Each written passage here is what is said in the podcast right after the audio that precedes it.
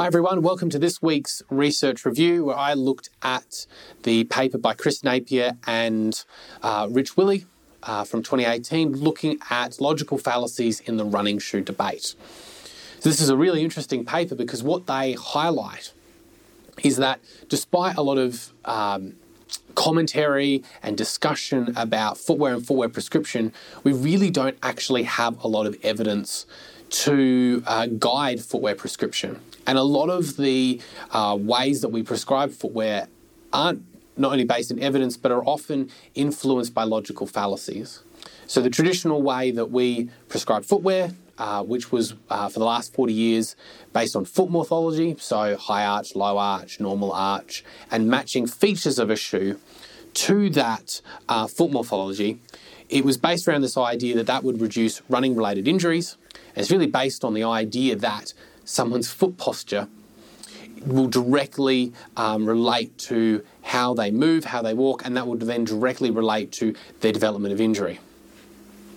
What we know now is that, well, one, we don't have any evidence to show that footwear uh, works at preventing injury, but we also know that foot posture and foot morphology doesn't have a direct link to uh, injury risk.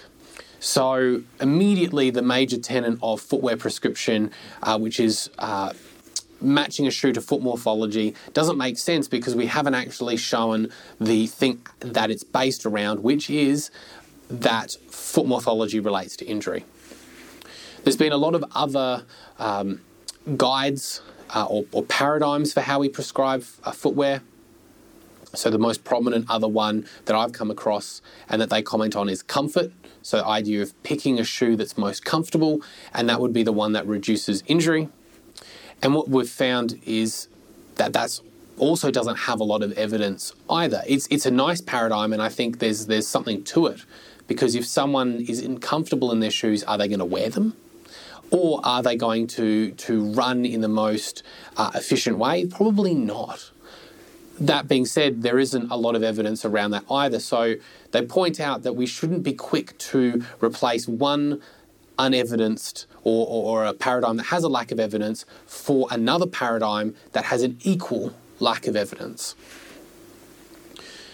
So, really, what do we do with this information? And I think that what they highlight um, when it comes to prescribing shoes is really useful. And really, the big two tenets when you would change someone, someone's shoes uh, that they highlight are when you want to increase performance because lighter footwear uh, has sh- been shown to increase performance, and also when you want to change biomechanics. And this is where it gets a bit more interesting because we do have more inf- information uh, and more research showing what are the effects of certain features of shoes uh, and their effect on biomechanics.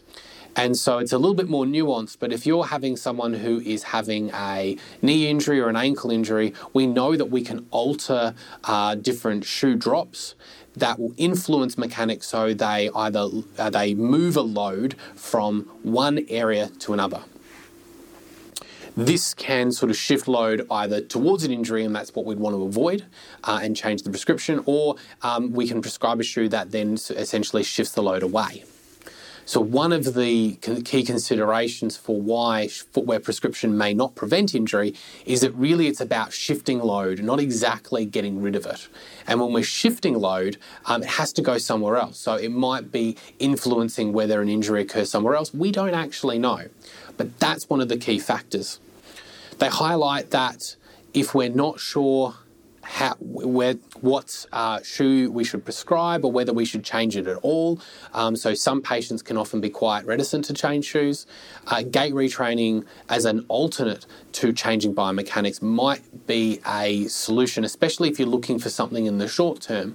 So many conditions, patellofemoral pain syndrome being sort of a classic one, or Achilles tendinopathy, may only require short-term change before we move back.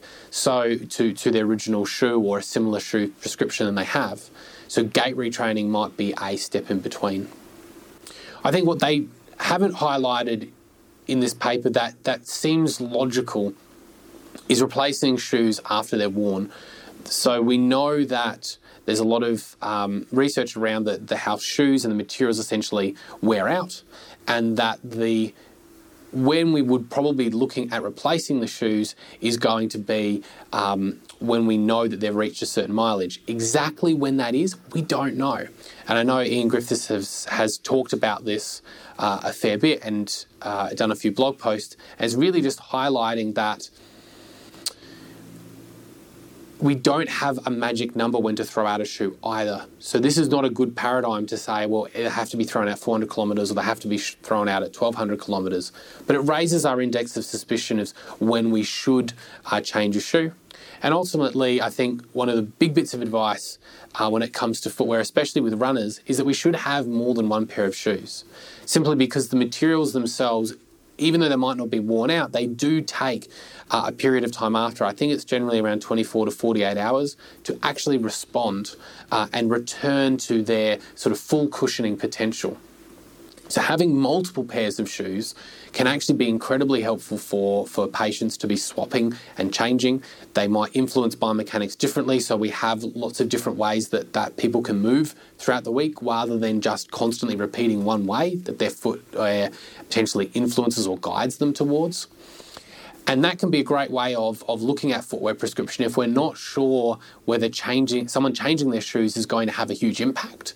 Uh, because we can then say, well, what if we purchase a second set of shoes or a third set of shoes and use that into the to the rotation, and we can start to see if this has an impact on your injury, on your pain, on um, whether you start you you continually get get repeated injuries because it fits with what we currently know. It makes sense having another pair of shoes, but it also gives us the ability to test and then respond to that test rather than saying to someone, we have to replace all the shoes that you have, or you can't wear this shoe anymore because we think it does this, because we just don't have the evidence for it.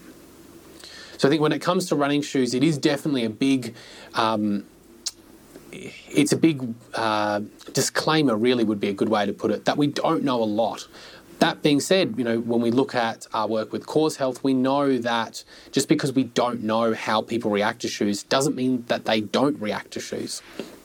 So the recommendation I will always will give to people is test, try out and respond. Because if someone's coming in saying yes I swapped pairs of shoes and I felt like I immediately moved differently and this caused an injury just because we don't have evidence to really show that and a lot of the evidence is on a population level, so showing that if we give, like for example, everyone this one shoe, that everyone will benefit from from uh, from that. Or Everyone will have a reduced risk of injury. Where some people within that might, some people might have an increased risk of injury. We're just not sure because everything happens on an individual level with individual factors. So, really, the footwear prescription sort of guide is thinking about what we're trying to change with biomechanics, thinking about what we're trying to, to achieve with the shoe, and seeing how people respond, and then responding back. So going backwards and forwards, rather than expecting that we can simply prescribe a shoe that's going to be right from the from the get go.